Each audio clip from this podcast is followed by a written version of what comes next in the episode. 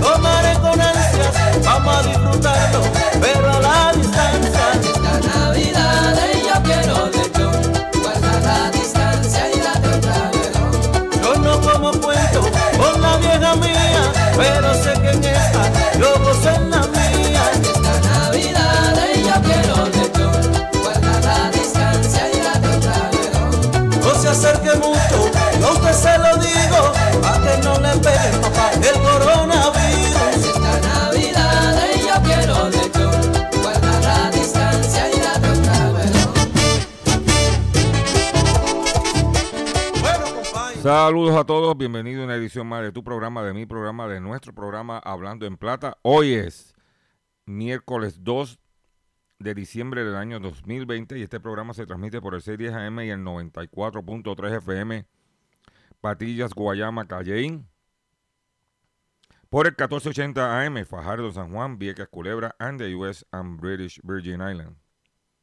Además de poderme sintonizar a través de las poderosas ondas radiales que poseen dichas estaciones. También me puedes escuchar a través de sus respectivas plataformas digitales, aquellas estaciones que poseen sus aplicaciones para su teléfono Android y o iPhone y aquellas que tienen sus servicios de streaming a través de sus páginas de internet o redes sociales. También me puedes escuchar a través de mi Facebook, facebook.com diagonal Doctor Chopper P R. Y también puedes escuchar el podcast de este programa a través de mi página doctor chopper punto com.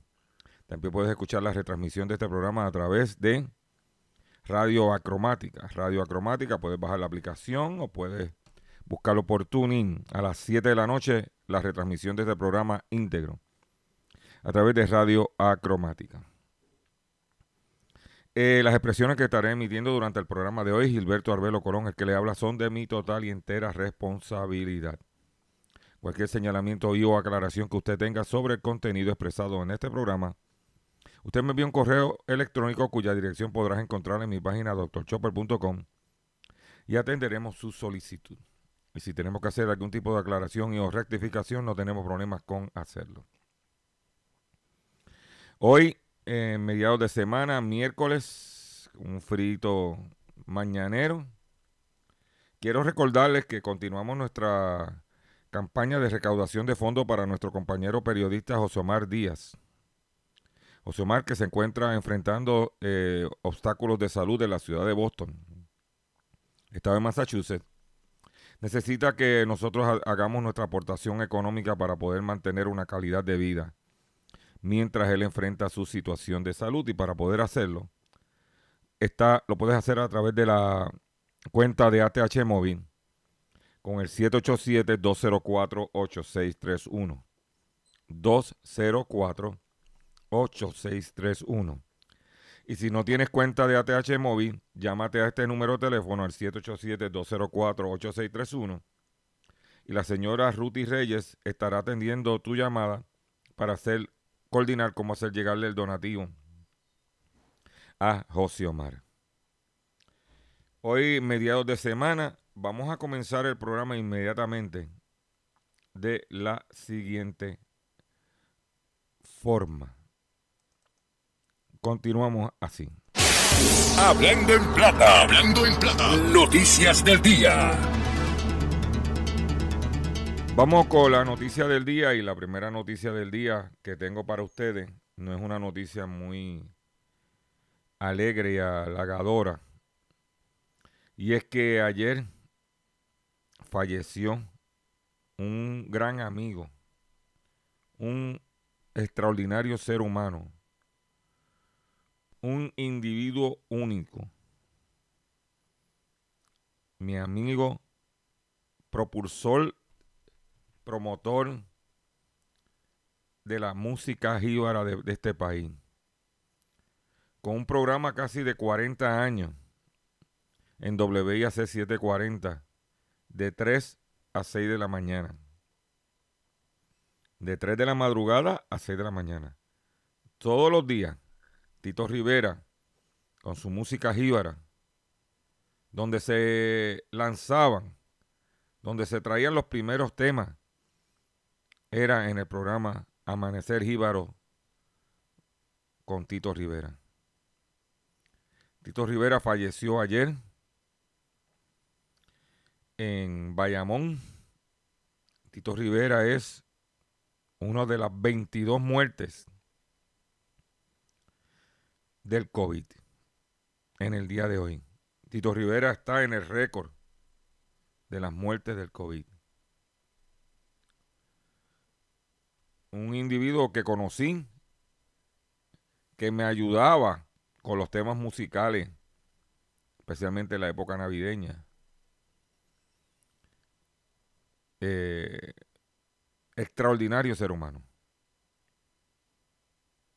La música jíbara pierde un individuo, como digo, único. Los camioneros, los negocios, los panaderías, toda esa gente que se levantaban en la madrugada, se levantaban con Amanecer Jíbaro, con Tito Rivera. Tito Rivera tenía, padecía de cáncer y ya había, se había recuperado con las quimioterapias y de momento pues le dio como una pequeña pulmonía. Lo ingresaron en el hospital Hermanos Meléndez en Bayamón cuando, el día que lo fueron a dar de alta. Tuvieron que virarlo en ese mismo momento porque había cogido el coronavirus en el hospital. Tito Rivera cogió el COVID en el hospital Hermanos Meléndez, según mis fuentes. O sea que el hospital, foco de infección del COVID. Y falleció ayer. Lo vamos a extrañar. La música jíbara y típica de Puerto Rico lo va a extrañar. Yo no sé quién aparece para levantarse a las dos y pico, dos de la mañana, para estar a las tres de la mañana en la estación de radio todos los días, de lunes a sábado,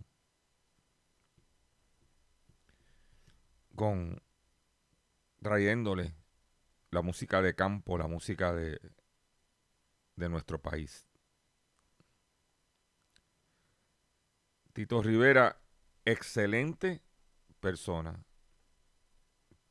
Le va, lo vamos a extrañar y para nosotros pues no es fácil eh, compartir esta información con ustedes. Pero como dicen por ahí, el espectáculo debe de continuar y por otro lado, estamos prestados mientras estemos vivos, hagamos las cosas bien. Hasta pronto, Tito Rivera. En otra información que tengo para ustedes, es que fallecieron veintidós personas por el COVID en el día de hoy, o sea, reportada en el día de hoy, y de esas veintidós, dieciocho, sí, escuchen bien, dieciocho sobre sesenta años de edad. Continúa el genocidio de nuestros viejos.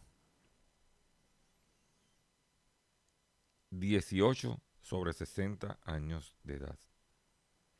Lo que siempre reitero y le digo, tienes que cuidarte. Tienes que hacer las cosas bien.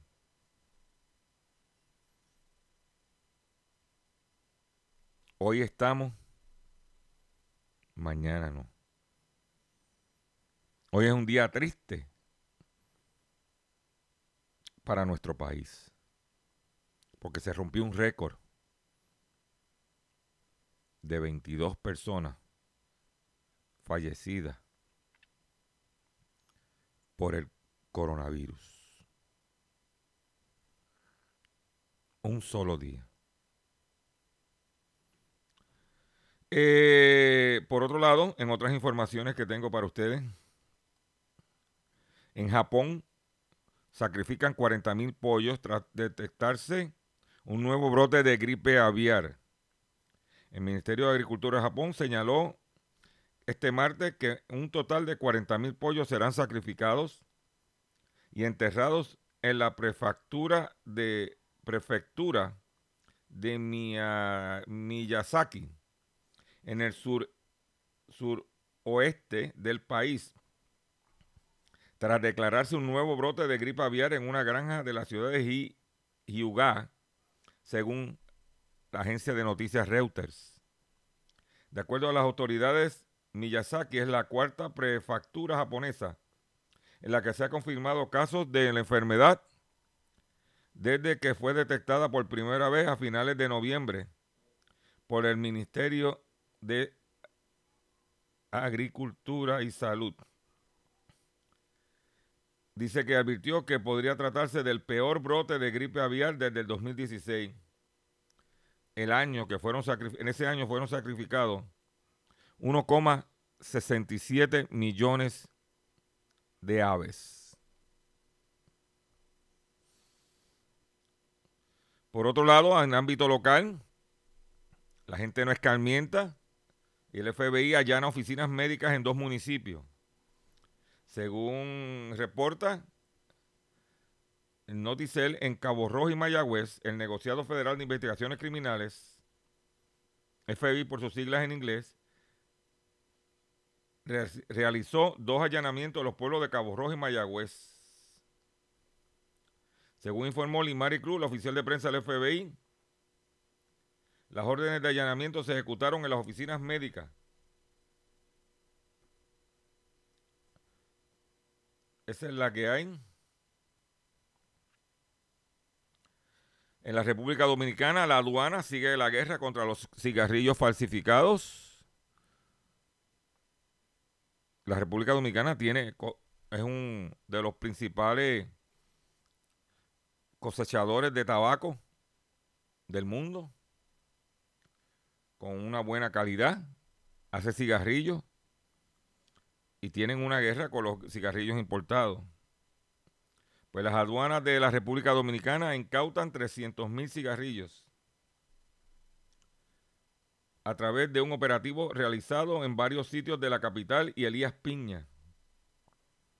La operación de inteligencia se realizó por medio del allanamiento con el objetivo de identificar los cigarrillos y bebidas alcohólicas que han ingresado al, al país por contrabando y falsificaciones. En el mismo fueron apresados tres individuos, los cuales se identificaron como responsables de la mercancía encontrada. Los allanamientos se realizaron en Santo Domingo, Boca Chica y La Caleta a través de un trabajo jun, eh, junto con la Dirección General de Impuestos Internos, la Policía Nacional y la Procuradora General de la Procuraduría General de la República. Volvemos al ámbito local. Autoridades federales demandan a asesor de inversiones por fraude al municipio de Mayagüez. Eduardo, Jiménez, Eduardo García Jiménez presuntamente cometió un fraude de siete punto uno millones. La Comisión de Bolsa de Valores de eh, S E C, por sus siglas en inglés, demandó en el Tribunal Federal a Eugenio García Jiménez, un asesor de inversiones del municipio de Mayagüez, al que se le imputa un fraude de siete punto uno millones de dólares. De acuerdo al recurso legal, García Jiménez presentó un plan de ayu al ayuntamiento para invertir aproximadamente nueve millones en fondos no utilizados durante dos años, prometiendo un rendimiento entre ocho a diez por ciento anual sin riesgo para el capital. Según la demanda, en el lugar de ejecutar una estrategia de inversiones, García compró nueve millones de notas del Tesoro de Estados Unidos con fondos del municipio e inmediatamente obtuvo un préstamo de margen utilizando los pagarés como garantía. En los meses subsiguientes, García Jiménez malversó aproximadamente cuatro punto uno millones de dólares mediante la transferencia de varias sumas a él mismo y sus asociados y a las entidades controladas por él. ¿Mm? Ese es el tumbe que estaba hasta embarrado, que está embarrado. Vamos a ver qué va a salir el, el, el alcalde de, de Mayagüez. ¿Mm?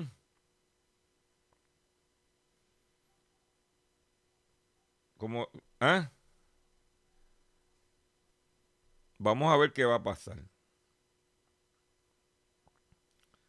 Por otro lado, alerta sobre esquema de fraude para actualizar red telefónica de tres G a cinco G. El servicio secreto ha recibido múltiples querellas sobre el fraude, según reporta la periodista Melissa Correa Vázquez del periódico El Vocero. El servicio secreto ha recibido múltiples querellas sobre personas que falsamente afirman ser representantes de servicio al cliente de compañías de telefonía celular como parte de una estafa para recibir información personal y financiera, informó el jefe de la Fiscalía Federal, Stephen Muldrow.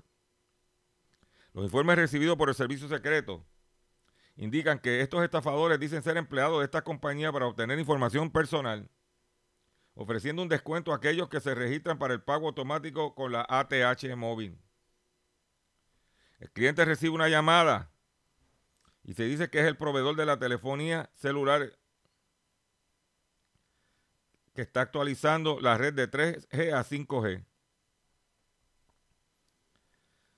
Le saquean la cuenta. Tengan mucho cuidado. Tengan mucho cuidado. ¿Ok? Por otro lado, una mujer finge tener cáncer terminal para que sus amigos pagaran más de once mil trescientos dólares por la boda de sus ensueños. Mire qué descarada. La mentira de Tony Standen fue descubierta cuando declaró el pasado abril que había contraído el coronavirus, lo que despertó sospecha entre algunos compañeros. Una británica se enfrenta a una pena de cárcel por fraude de falsa representación, después que fingió, después de admitir que fingió tener un cáncer terminal entre febrero del dos mil diecinueve y abril del veinte veinte, y engañó a sus amigos para que le pagaran once mil trescientos dólares para la, que utilizó para la boda de sus sueños. Tony Standen, de veintinueve años, asegura que la enfermedad ya se extendió el, cebre, el cerebro, hueso y estaba en todas partes. Incluso se afeitó la cabeza. Dio entrevistas en diferentes medios, mientras sus compañeros crearon una página de GoFundMe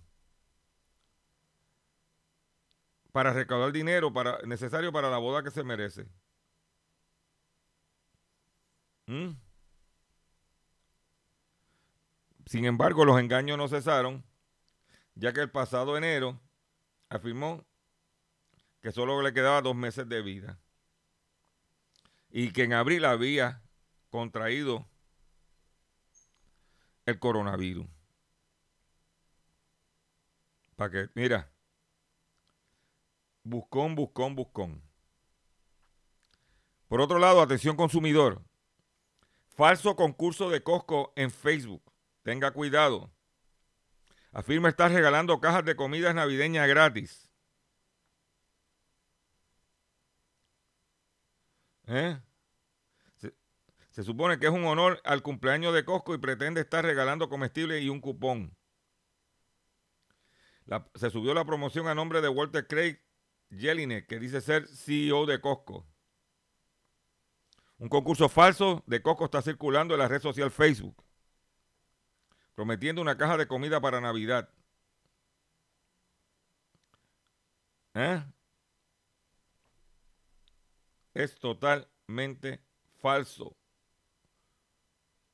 Tenga cuidado, totalmente falso. En esta Navidad los esquemas están peor que el coronavirus. La plaga de los tumbes y el fraude está por aire, por mar y por tierra. Así es la situación. En otras informaciones, los futuros de trigo en Estados Unidos caen al mínimo de, en, de dos meses. Soya y maíz también bajan. Los futuros de trigo de Chicago alcanzaron el martes el mínimo de dos meses, presionados por las mejoras de las calificaciones de las cosechas de trigo de invierno de Estados Unidos. La fuerte competencia de las exportaciones y el aumento de la estimación de la cosecha de Australia, dijeron los analistas. O sea, debido a que las cosechas de Australia mejoraron, el precio bajó. También los futuros de maíz y soya también se desplomaron, retrocediendo porque los comerciantes se centraban en los pronósticos de lluvias beneficiosas para los cultivos de las regiones agrícolas de Sudamérica. O sea que en el caso de la soya, soja y el maíz, debido a que va a, eh, se pronostican buen, bu, eh, buenas lluvias para Sudamérica, entonces los precios bajan. Quiero recordarles que mientras del Ecuador hacia el norte estamos en invierno, del Ecuador hacia el sur están en verano. Y al ver lluvia, eso ayuda a las cosechas. ¿Ok? De esos dos ingredientes de materia prima. Por otro lado, lo que había mencionado en este programa, con la problemática de los huracanes en Centroamérica y la posible disponibilidad de productos alimenticios que consumimos nosotros, dice que los daños de los huracanes a la agricultura retrasará la recuperación de Centroamérica. El impacto de los huracanes ETA y OTA en Centroamérica profundiza la recesión provocada por la pandemia y retrasará la recuperación económica debido a los daños a la agricultura en los cuatro países más afectados por estos fenómenos climáticos, dijo el martes la, la entidad calificador, calific, calificadora Moody's. ¿Ok?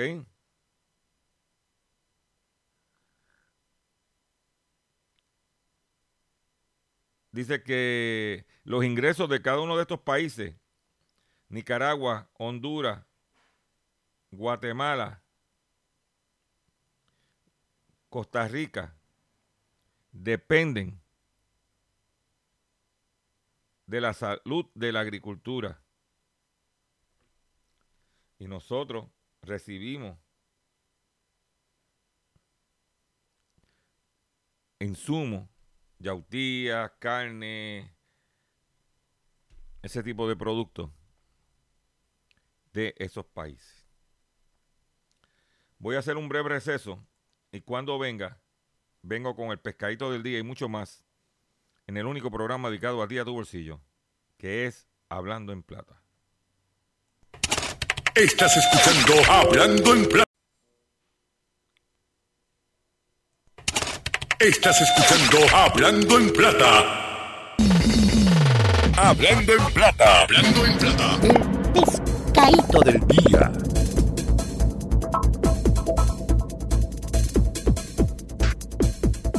Señores, el pescadito del día de hoy, miércoles dos de diciembre del año veinte veinte. Tiene que ver con un anuncio, que una conferencia de prensa que llevó a cabo el F B I ayer, donde anuncia una campaña para prevención de fraude a personas de edad avanzada. Las personas de la tercera edad son las personas más vulnerables a esquemas de fraude. La Fiscalía Federal y varias agencias de gobierno de Puerto Rico que integran el Elder Justice, Just, Elder Justice Task Force anunciaron el lanzamiento de una campaña de servicio público sobre la prevención de fraude a adultos mayores, para crear conciencia sobre las nuevas modalidades de fraude durante la pandemia del, por el COVID diecinueve. Durante una rueda de prensa, junto a funcionarios locales y federales, el fiscal Stephen Muldrow explicó que la campaña también tiene la intención de aconsejar a los adultos mayores sobre cómo evitar ser víctima de estos esquemas y dar a, cono- y da- y dar a conocer varias alternativas para que la ciudadanía reporte casos a sospechos sospe- o sospechas de fraude a las autoridades. Observó que previo a la pandemia, los esquemas típicos incluían cobro de sumas excesivas para po- eh, poder- eh, poderes o servicios, fraude de lotería y rifas, aparentemente el interés romántico en una persona mayor, estafadores que se hacen pasar por funcionarios del gobierno y, requiere, y les requieren un, que, un pago, que pague un cargo o multa. Fraudes tecnológicos para reparar problemas en sus computadoras y fraude de inversiones y esquemas piramidales.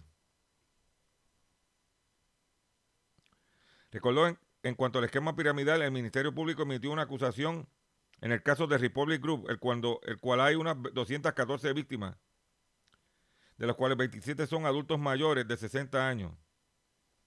El fraude es uno de doce millones de dólares.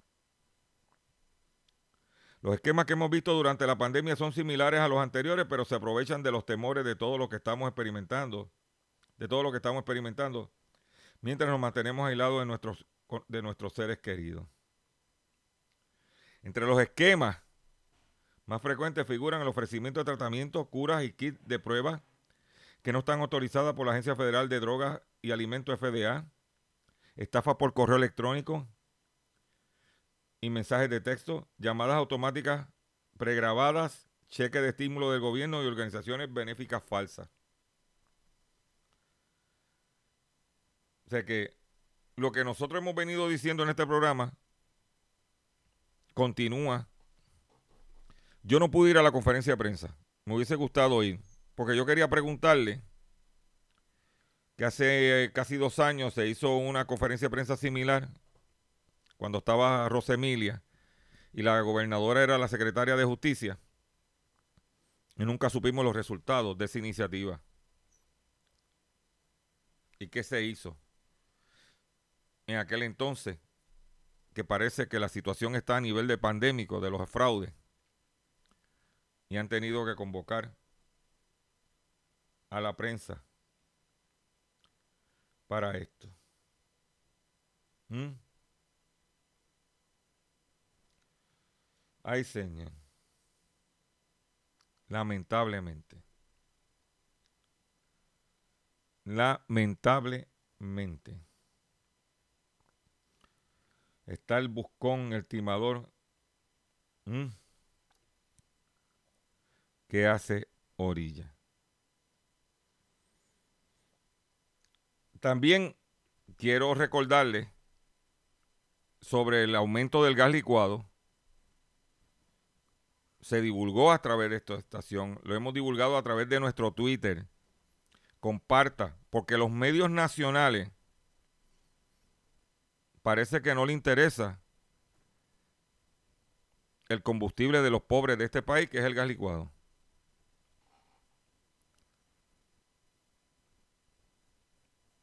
Parece que el gobierno no le interesa defender al ciudadano consumidor. Lamentablemente.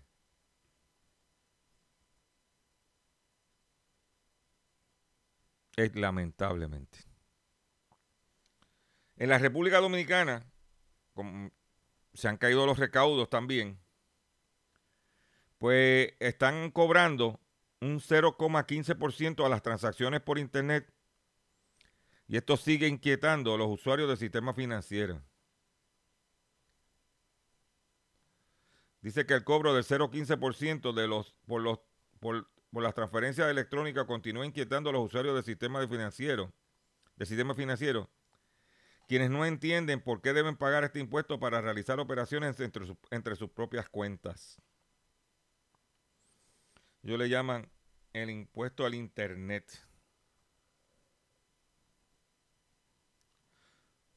Por otro lado, el Parlamento Europeo votó a favor de facilitar a los consumidores el derecho de reparar.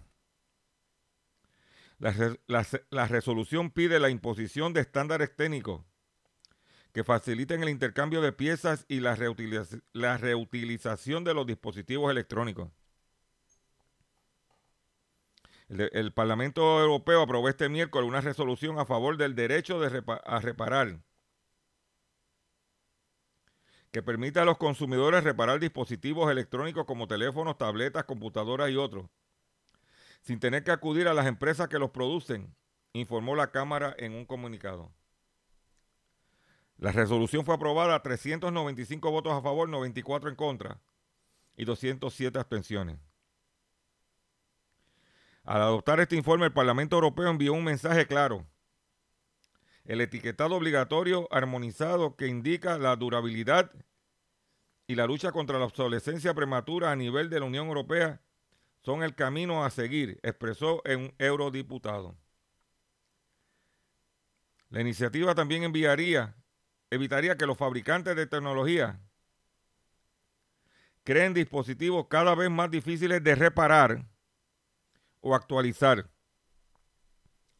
Por otro lado, la Unión Europea busca aumentar de manera significativa el reciclaje de, el reciclaje de los dispositivos electrónicos, puesto que el derecho a reparar obliga, obligaría a que existan estándares técnicos que facilite, que facilite el intercambio de piezas y la reutilización de aparatos. La resolución también pide que se impulse el papel de la etiqueta ecológica de la Unión Europea para que sea más utilizada por la industria y para concienciar a los consumidores, reza el comunicado.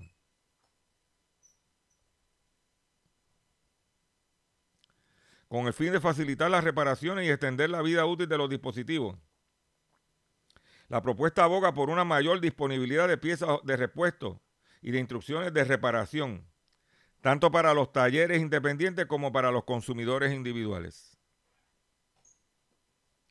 Eso es excelente, excelente. Excelente noticia. ¿Ok? Hablando del COVID, fuertes multas a plantas de carne por no proteger a los trabajadores del COVID diecinueve.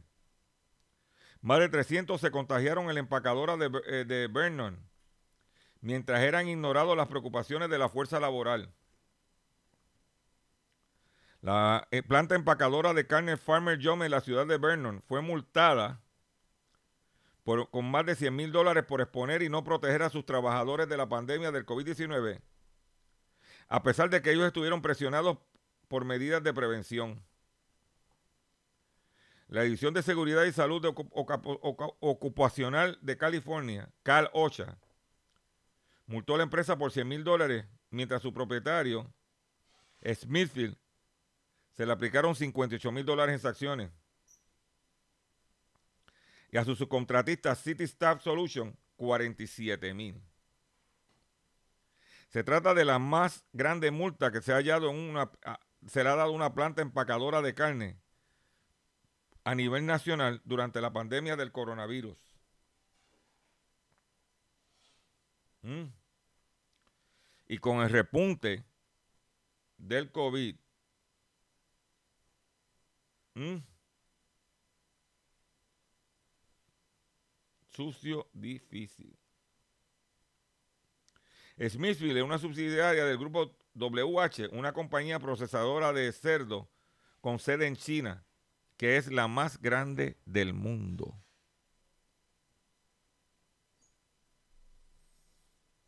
Ahí lo tiene. Ahí lo tiene.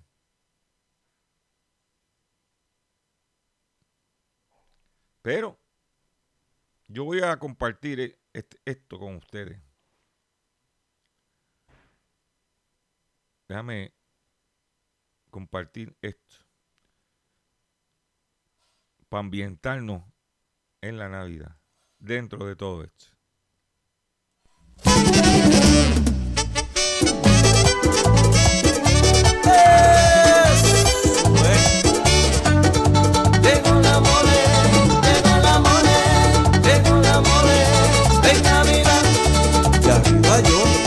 Será de miedo.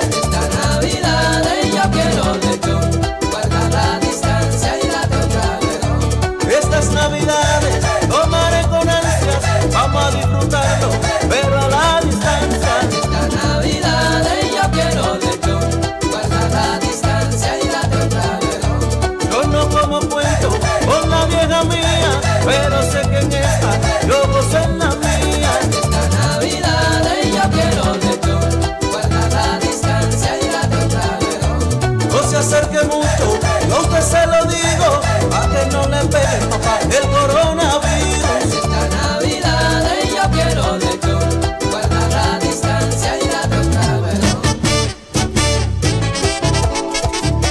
Bueno, compadre, la verdad que esta pandemia nos tiene jodidos.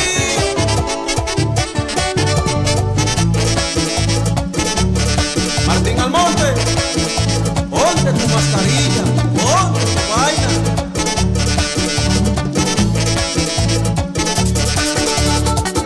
¡Ah!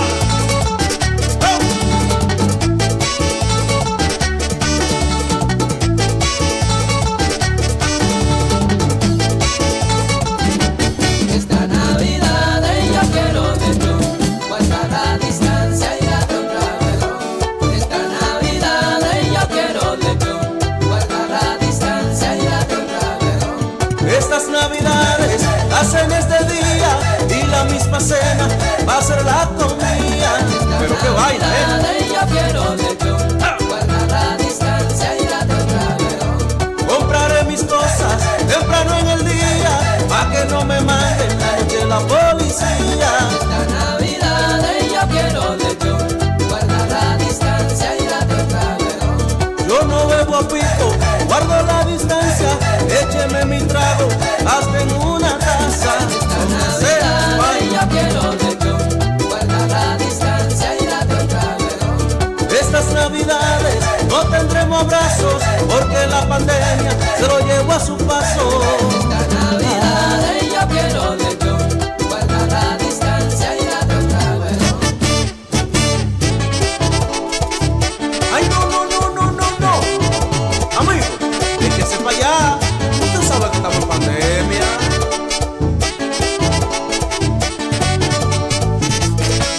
Facundo, dame cachimbo, dame cachimbo.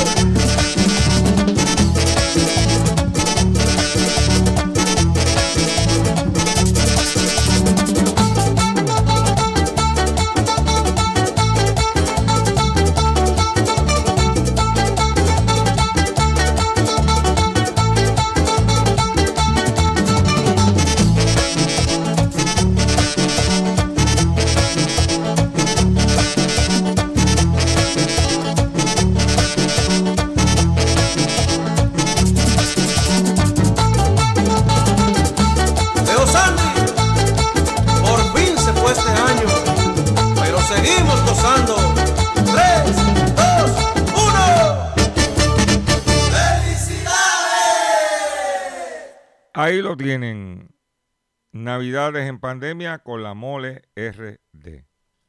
Atención consumidor, si el banco te está amenazando con reposer su auto o casa por atrasos en el pago.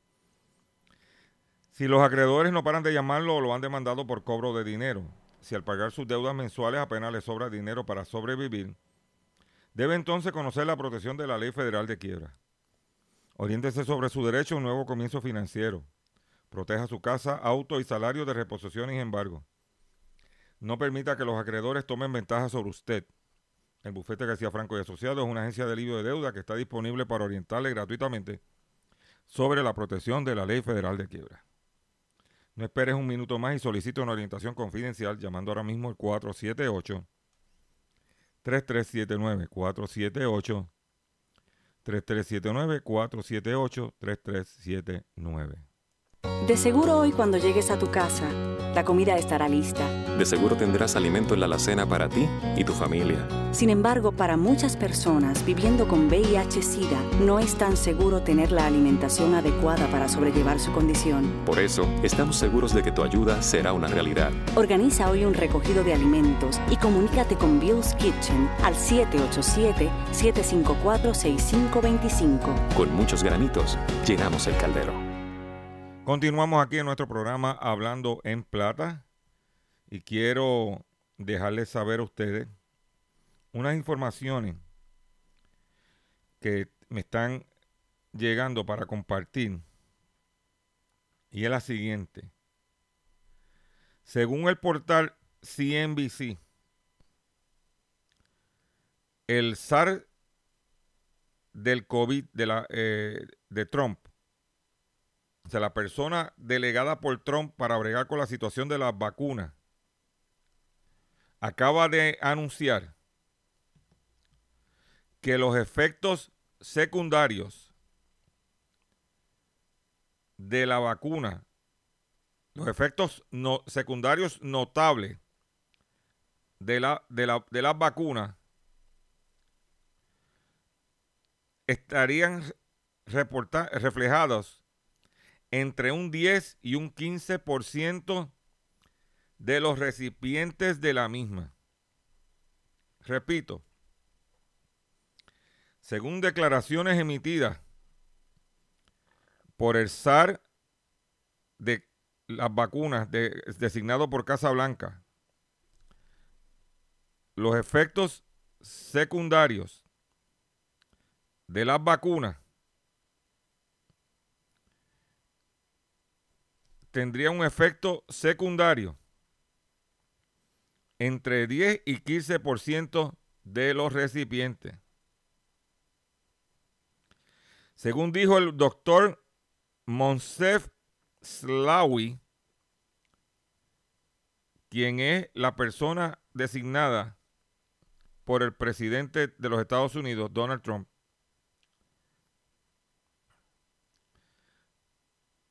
a eh, sobre la vacuna. Te voy a, a leer el titular en inglés.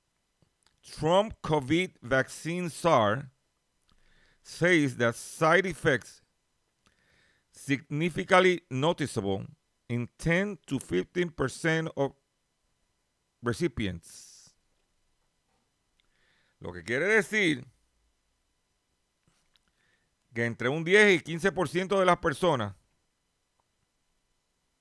los efectos secundarios de la vacuna no, no, no, son adversos. Para que usted lo sepa. Porque eso por ahí no te lo van a decir. ¿Mm? Y lo puedes buscar en C N B C. C N B C. ¿Ok? Para que... ¿Mm? Por otro lado, hay un tranque entre la Cámara de Representantes y el Ejecutivo de los Estados Unidos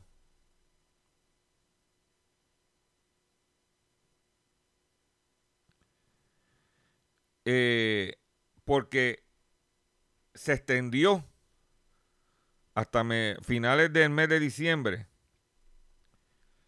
esta cláusula presupuestaria para que no se cierre el gobierno federal y que si no se ponen de acuerdo pudiera haber un cierre del gobierno de los Estados Unidos.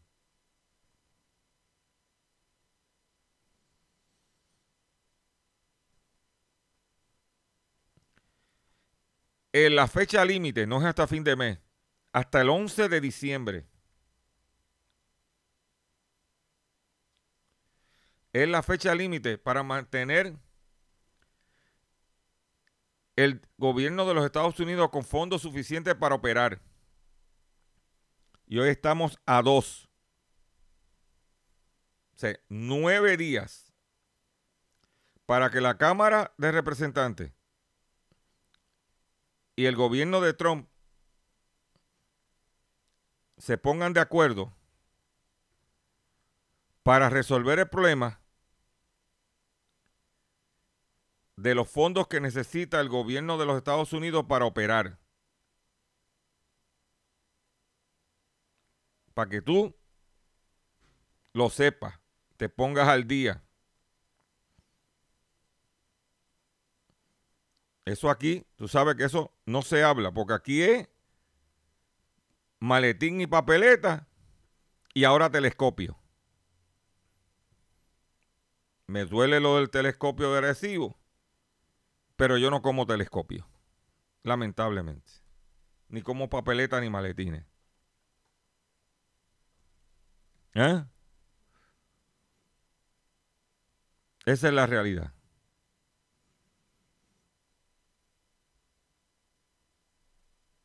Trump quiere, como parte del acuerdo, meterle las manos a las redes sociales, que no tiene nada que ver con el presupuesto. Pero, en otra nota, según el Wall Street Journal, la gente en los Estados Unidos gastó menos en el fin de semana de Black Friday y de Cyber Monday. Dice el Wall Street Journal, shoppers spent less over Black Friday weekend. National Retail Federation say early promotions and fewer visits to store offset online gains. Los compradores de los, los consumidores de Estados Unidos gastaron significativamente menos que el año pasado sobre los cinco días de el fin de semana de Black Friday y Cyber Monday. No hay chavo. No hay chavo. Y eso es según el Wall Street Journal. Dice que las ventas eh, de Cyber Monday estuvieron catorce por ciento por debajo del dos mil diecinueve y a igual que las de dos mil dieciocho. Y que las personas gastaron un promedio de trescientos doce dólares durante esos días. ¿Dónde te vas a enterar? En Hablando en Plata. ¿Eh? Por otro lado, según el U S A Today, ahorita le mencioné de una multa a una planta en California. Una nueva, una demanda dijo que una, una alegación en una demanda dice que la empresa, oficiales de la empresa Tyson mintieron a los intérpretes. Ellos necesitan mucho tra- trabajador hispano, de los peligros de, en su planta de Iowa.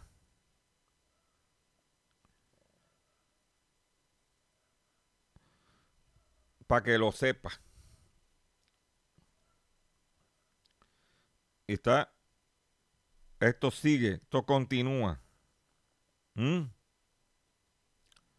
Por otro lado, según publica Carbos, Hyundai y Kia, le costará doscientos diez millones adicionales por problemas en motores de los vehículos Hyundai y Kia. Los vehículos afectados en aquel entonces en el recall eran Sonatas de los años dos mil once a dos mil catorce, Optima dos mil trece a dos mil catorce, Santa Fe dos mil doce a dos mil catorce, Sorento dos mil doce, perdóname, Santa Fe dos mil trece a dos mil catorce, Sorento dos mil doce a dos mil catorce y Sportage dos mil trece a dos mil trece. Estas marcas tenían un problema en el motor. Hyundai no quería hacer, y Kia no quería hacer el recogido por el atraso. Habían uno punto nueve millones de vehículos envueltos en los Estados Unidos solamente. Pero tendrán que pagar una penalidad de doscientos diez millones de dólares por su conducta. ¿Mm? ¿Dónde te vas a enterar? En Hablando en Plata. Con esa nota me despido a ustedes por el día de hoy. Le agradezco su paciencia, le agradezco su sintonía. Los invito a que visiten nuestra página doctor chopper punto com. Los invito a que te, se registren en mi Facebook. Estoy a ley de sesenta, setenta personas para llegar a los trece mil. Facebook punto com diagonal doctor chopper P R. Pendiente a los live que estoy haciendo a través de Facebook. Pendiente a mi Twitter, donde estoy tirando ofertas, avances de noticias, a través de Twitter a, a doctor Chopper. Y me despido de ustedes por el día de hoy. Comparta este programa, riegue la voz, que estamos aquí de lunes a viernes. Y me voy ya por hoy de la siguiente forma.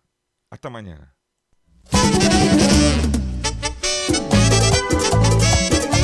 ¡Hey!